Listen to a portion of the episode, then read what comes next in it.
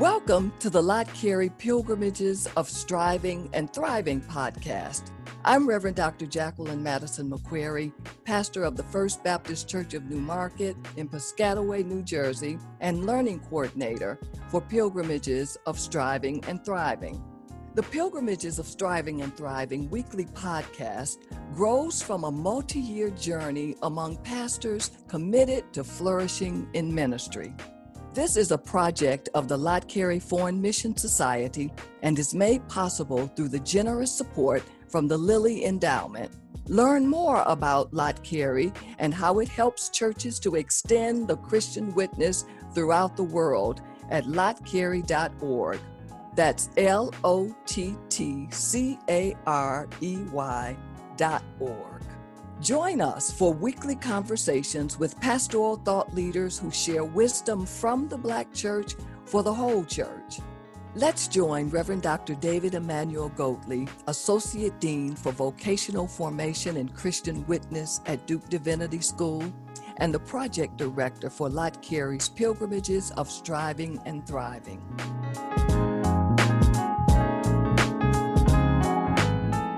This week, He's in conversation with Reverend Dr. Micah L. McCreary, president of New Brunswick Theological Seminary in New Brunswick, New Jersey.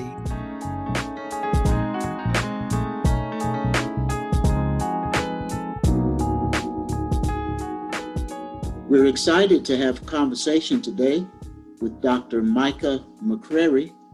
He's the president of the New Brunswick Theological Seminary in New Brunswick, New Jersey. Prior to that, Dr. McCreary has been a pastor, a professor, a university administrator, a clinical psychologist, and now a seminary president. Welcome, Dr. McCreary. We look forward to our conversation today. It is great to be here with you. It's great to be here with you. You're aware that more than 50 pastors have been on pilgrimage together toward flourishing in ministry.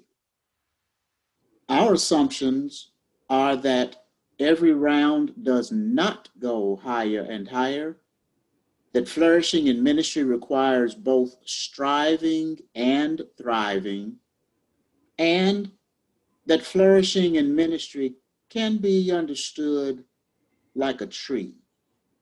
Sometimes there are leaves. Sometimes there are blossoms. Sometimes the leaves may be falling away. Sometimes there are only branches. Yet the tree can still be healthy and thriving.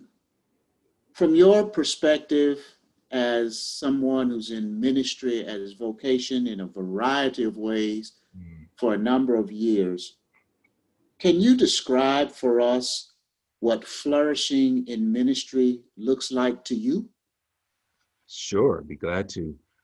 Flourishing in ministry to me looks like something that impacts the community, something that really makes change, um, helps develop relationships, helps build success. That's what I look at as flourishing. When when you can really look back and say, okay, for Jacqueline and I when we pastored Spring Creek that we started with 30 members and we ended with you know two businesses um, two properties that were paid for in full 19 acre property 11 acre property buildings there um, membership at you know 700 plus um, and to look at those kind of things is an outward sign of it of success but to look at the way people in the community felt about us felt about the church felt about each other, to me, is how we really measure flourishing. We actually had a wonderful project with a Presbyterian church down the street called Bridge Builders, where we were already working on conversation between a white congregation and our African American congregation. To me, that's flourishing, that's thriving. We've been working with uh, pilgrim pastors on something that we call a formula for flourishing. We call it a formula, not the formula. but a formula for flourishing. And this formula holds that if a pastor's leadership capacity plus the service context yields ministry content, there is a higher probability for flourishing. Another way of saying it is that if if one's content mm-hmm. is drawn out of capacity in context, yeah. that there's a higher probability for flourishing. No guarantee, but yeah. probability. So we do not assume that it makes sense to drag and drop ministry models that a pastor sees happening somewhere else, uh, because after all, you do not expect a palm tree to flourish in Maine. So, can you talk to us about how your context of ministry service has informed your content of ministry? I sure can. And, and thinking about that formula, it it fits my life because I can't drag or drop me anywhere because I grew up fourth generation pastor, um, and watching my dad, my granddads, and seeing close up and personal the struggles that they had, it wasn't something I wanted to do. And I wound up, you know, going to school for engineering and, and becoming an engineer. And then family struggles with my brother going to jail for murder pushed me to being a little bit more concerned about people again. And so I switched to to doing that. And so you got this piece of me that, you know, is a pastor, wants to be social, wants to deal with these issues, but struggling with that.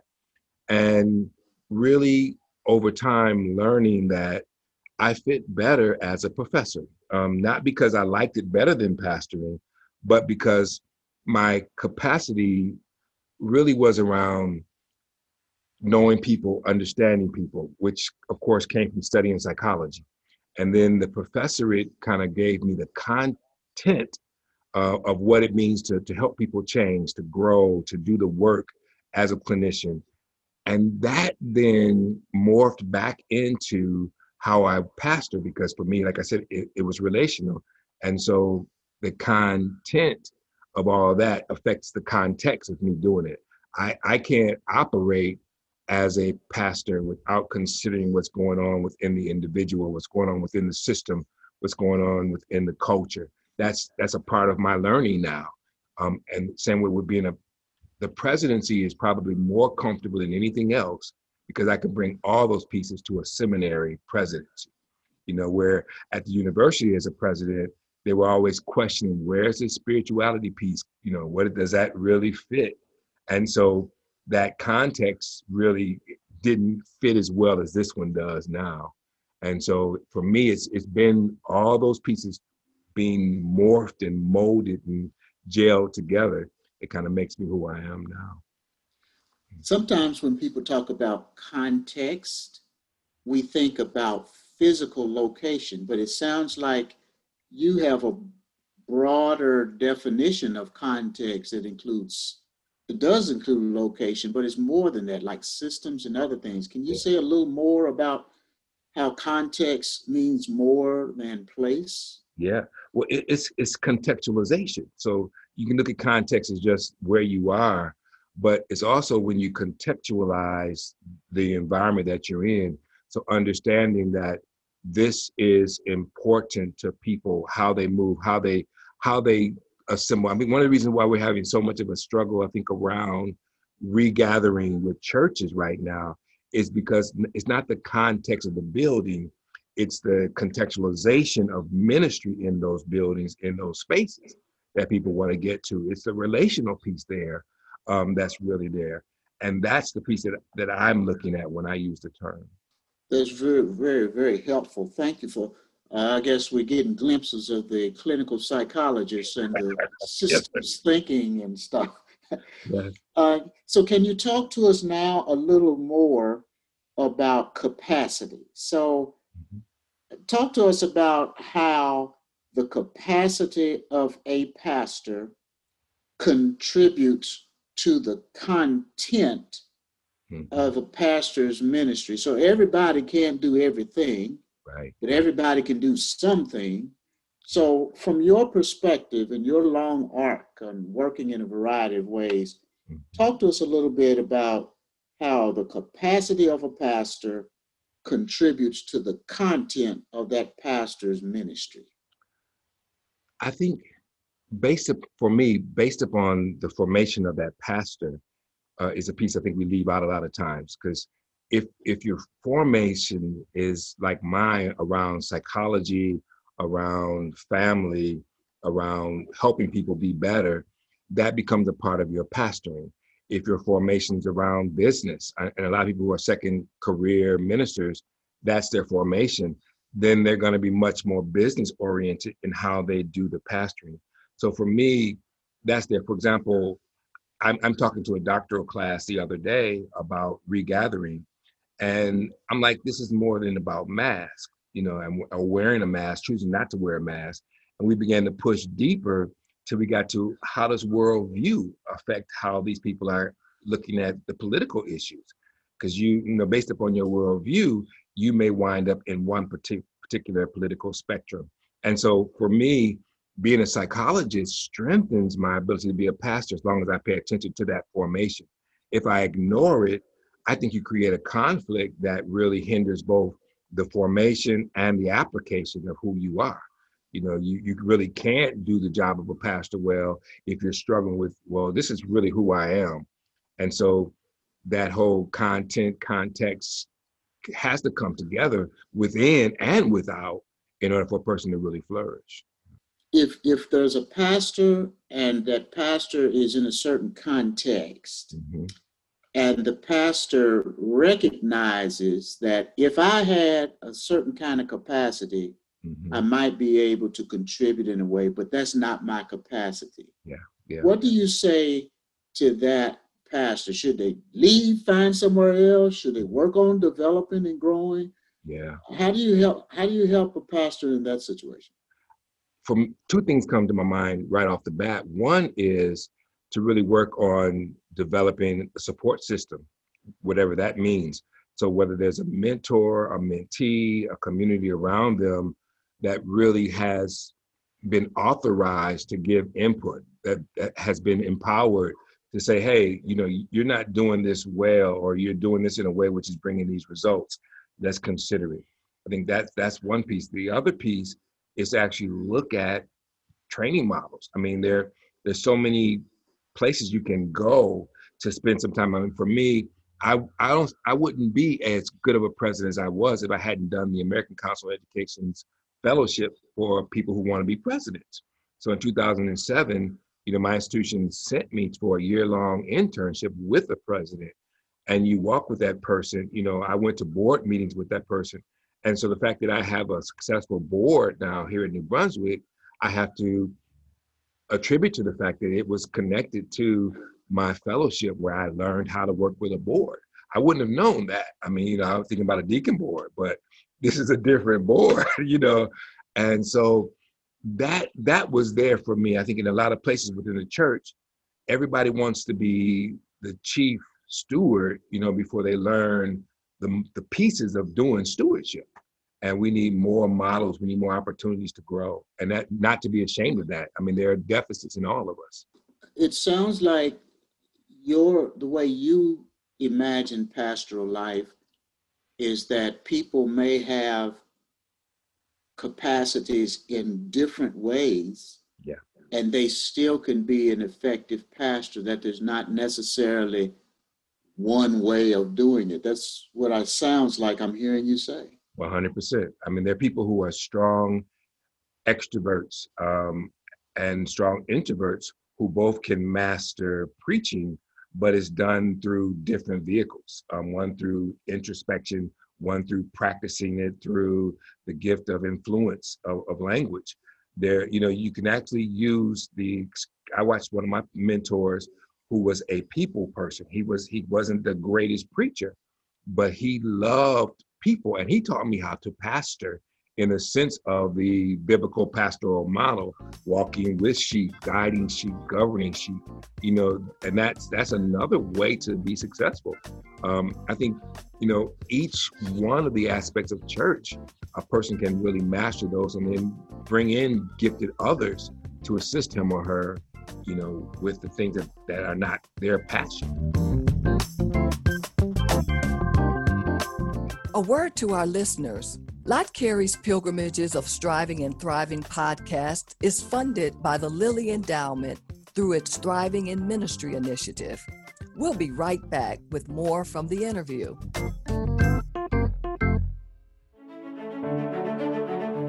Since 1897, the Lott Carey Global Christian Missional Community has helped churches to extend the Christian witness around the world through prayer partnership, financial support, and technical assistance.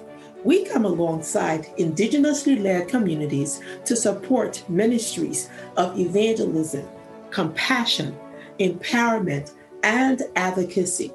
Together, we are touching lives with transforming love. You can invest in churches, schools, clinics, and more throughout the world. Visit us at lottcarey.org. That's L O T T C A R E Y dot O R G. Thanks for your partnership in this ministry.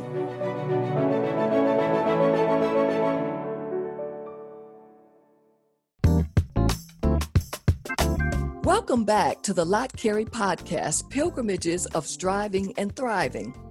I'm Reverend Dr. Jacqueline Madison McCreary, the Learning Coordinator of Lott Carey's Thriving in Ministry program.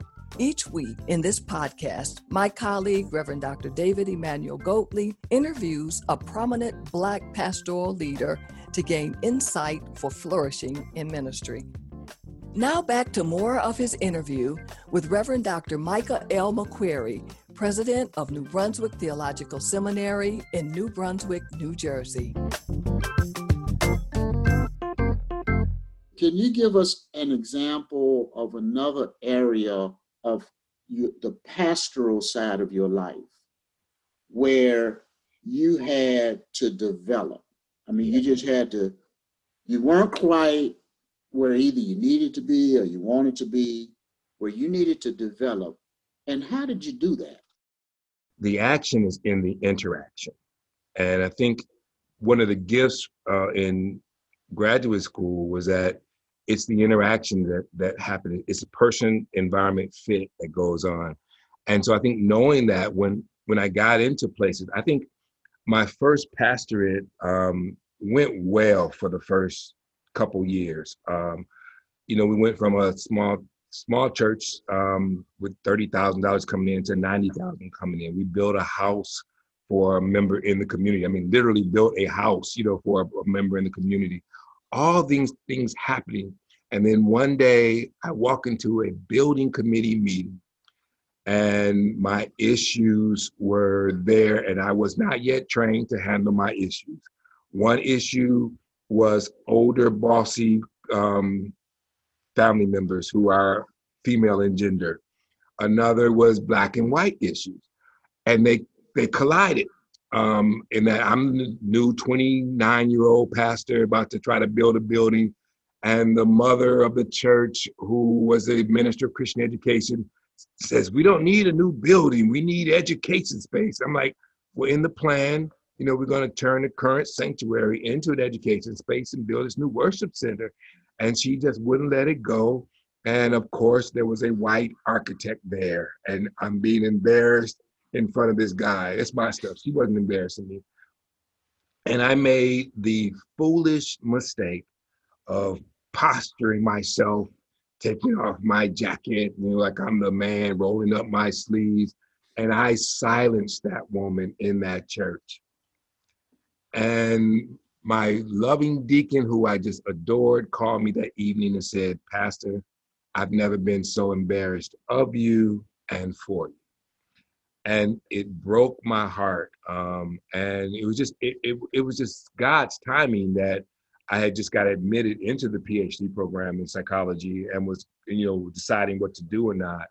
Um, but that helped my decision um, to take the money and move on, you know. And but I learned from that that I I need to learn to control my issues and my passions.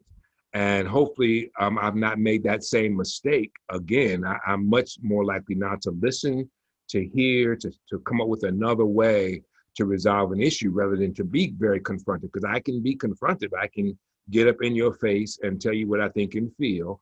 Um, and that's just my inner city Detroit self comes out. You know, I, it's who I am. I, I am a black belt in martial art. I love to fight. You know, I have no problem scrapping, but you can't do that as a leader all the time. You know, and that mistake um, walks with me. I, I mean, I've, I've re- reconciled with her. I'm forgiven. Everything's straight. But that's a lesson in life that I will not forget.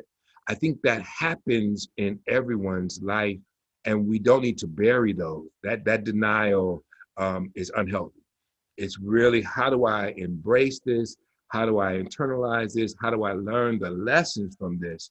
And recognize that typically it was an interaction of, of a lot of things coming together.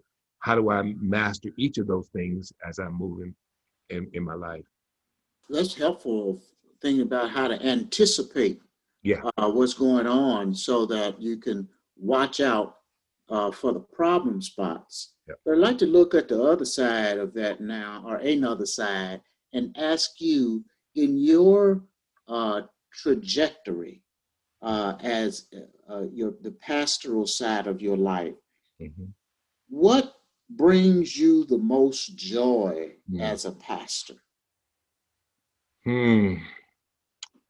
Two two parts there. One are and is the personal relationship, um, both with Jacqueline, my my partner for life over 37 years now, and partner in ministry, um, Makita, our daughter in music. And so one of the joys was was seeing that synergy. Um, brothers like yourself, the synergy is there. So that that's that's the one piece of the joy. The other piece that I can say now is both looking at ministers I've mentored, psychologists I've mentored, um, and persons I've worked with who are now healthy. Um, I got a call this week from someone who was talking to a, a person who I had I had just been friends with, hadn't really been clinical, you know, relationship with. But this person said to them, Micah saved my life, you know, and I'm like, whoa, you know, but you know, that's what I can now see in so many instances, both in clinical practice, in pastoral practice, in administrative practice, is the joy for me is I have a history now of people being better than they were when they met me, you know, um, because of their relationship with me. And that that's that's a sheer joy. That I, I, can go home now, you know, and, and be happy with that because I know I, have been faithful. Um, and I, I, you know, you go back to that first example I gave, that didn't happen in that example, you know. So uh, it, it's it's a good thing to see, you know, God grow me, and in that growing me, I've been able to help others grow. What's the best advice that you received about pastoral leadership?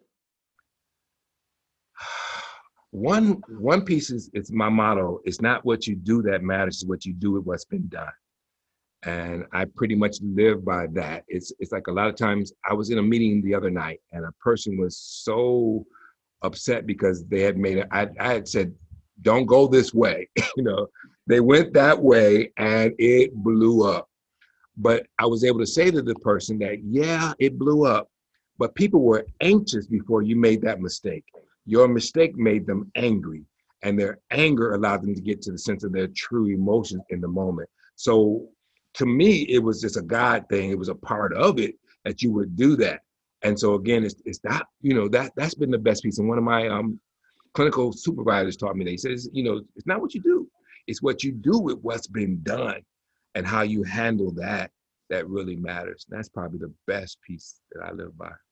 You said that uh, the person you were talking to that uh, the folks that the person was interacting with they were anxious yeah and then something happened and that anxiety became anger yeah can you say a little more about the relationship between that and is it a progression or is it cyclical or yeah uh, that's that's an interesting uh, Yeah. concept you just shared to me, anxiety is much more of a defense, um, and it, it's it's a reaction, it's a worry, um, and so because we're worried, we defend against it, and that defense becomes anxiety.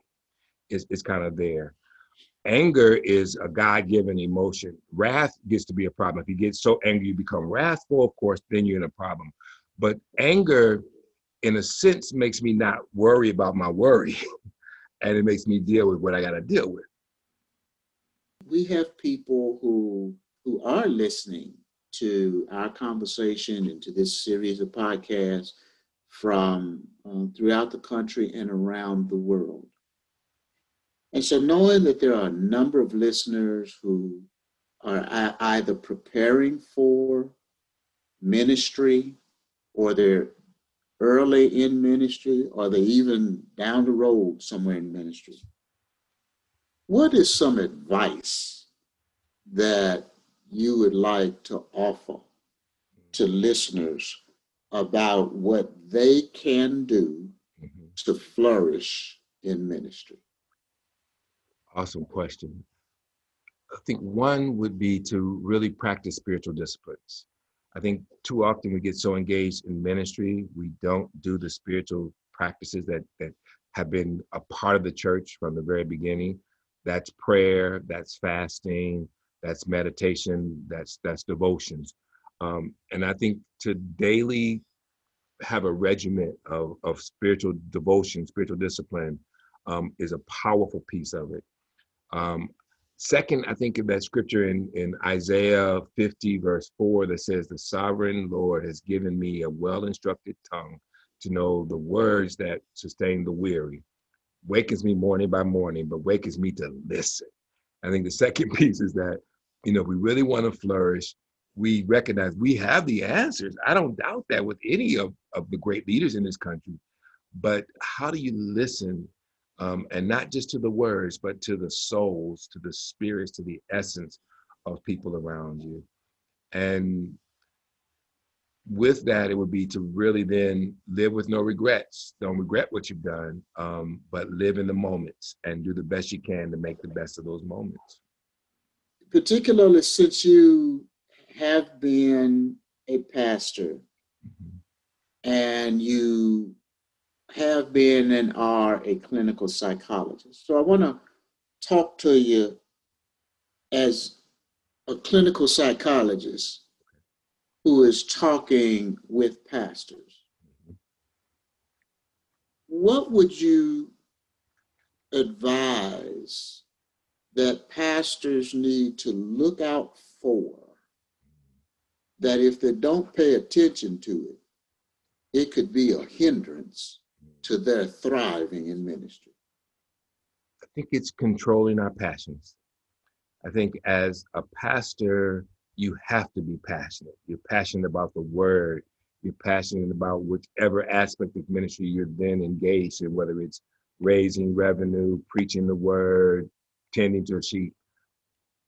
But your passion can become your downfall if you don't shape it, model it, perfect it, learn how to use it, and put in place the restraints to that pat, that passion.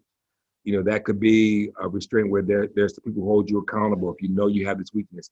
Uh, you know, you, you you know you flipped it on me because I'm I'm I've gone with people who are you know suicidal, people who are you know homicidal, who are churchicidal. They're going to kill their church spiritually, and it's the same passion that brought them success that's now about to destroy them because they haven't looked at how do I, with this passion, have in place constraints when I go off when I go off course.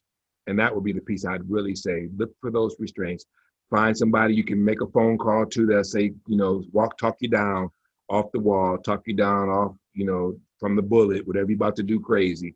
Because we all can do crazy.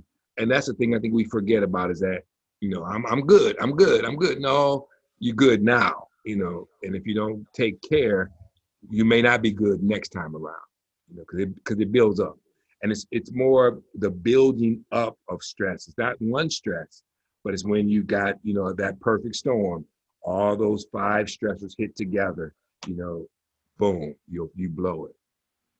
We've been in a wonderful conversation Yes, with. Dr. Micah McCreary, the president of the New Brunswick Theological Seminary in New Brunswick, New Jersey. Thank you, Dr. McCreary, for spending this time with us and for the gift of your wisdom uh, and your insight in flourishing in ministry. Thank you, Dr. Emmanuel Goatley. That's an awesome name, man. It's good to see you. It's good to be with you, and thank you for this this honor. I, I'm honored and I'm humbled.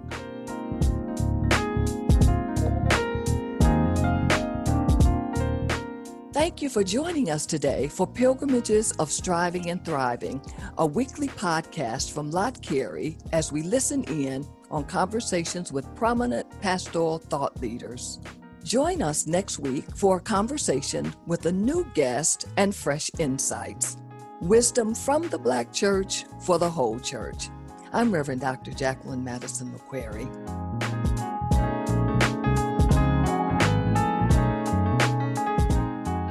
Pilgrimages of Striving and Thriving is produced in partnership with Good Faith Media. Music by Makita McCreary. Share the word with those who need to hear it. Pilgrimages of Striving and Thriving, wherever you get your podcasts. Also, listen online at lottcarey.org.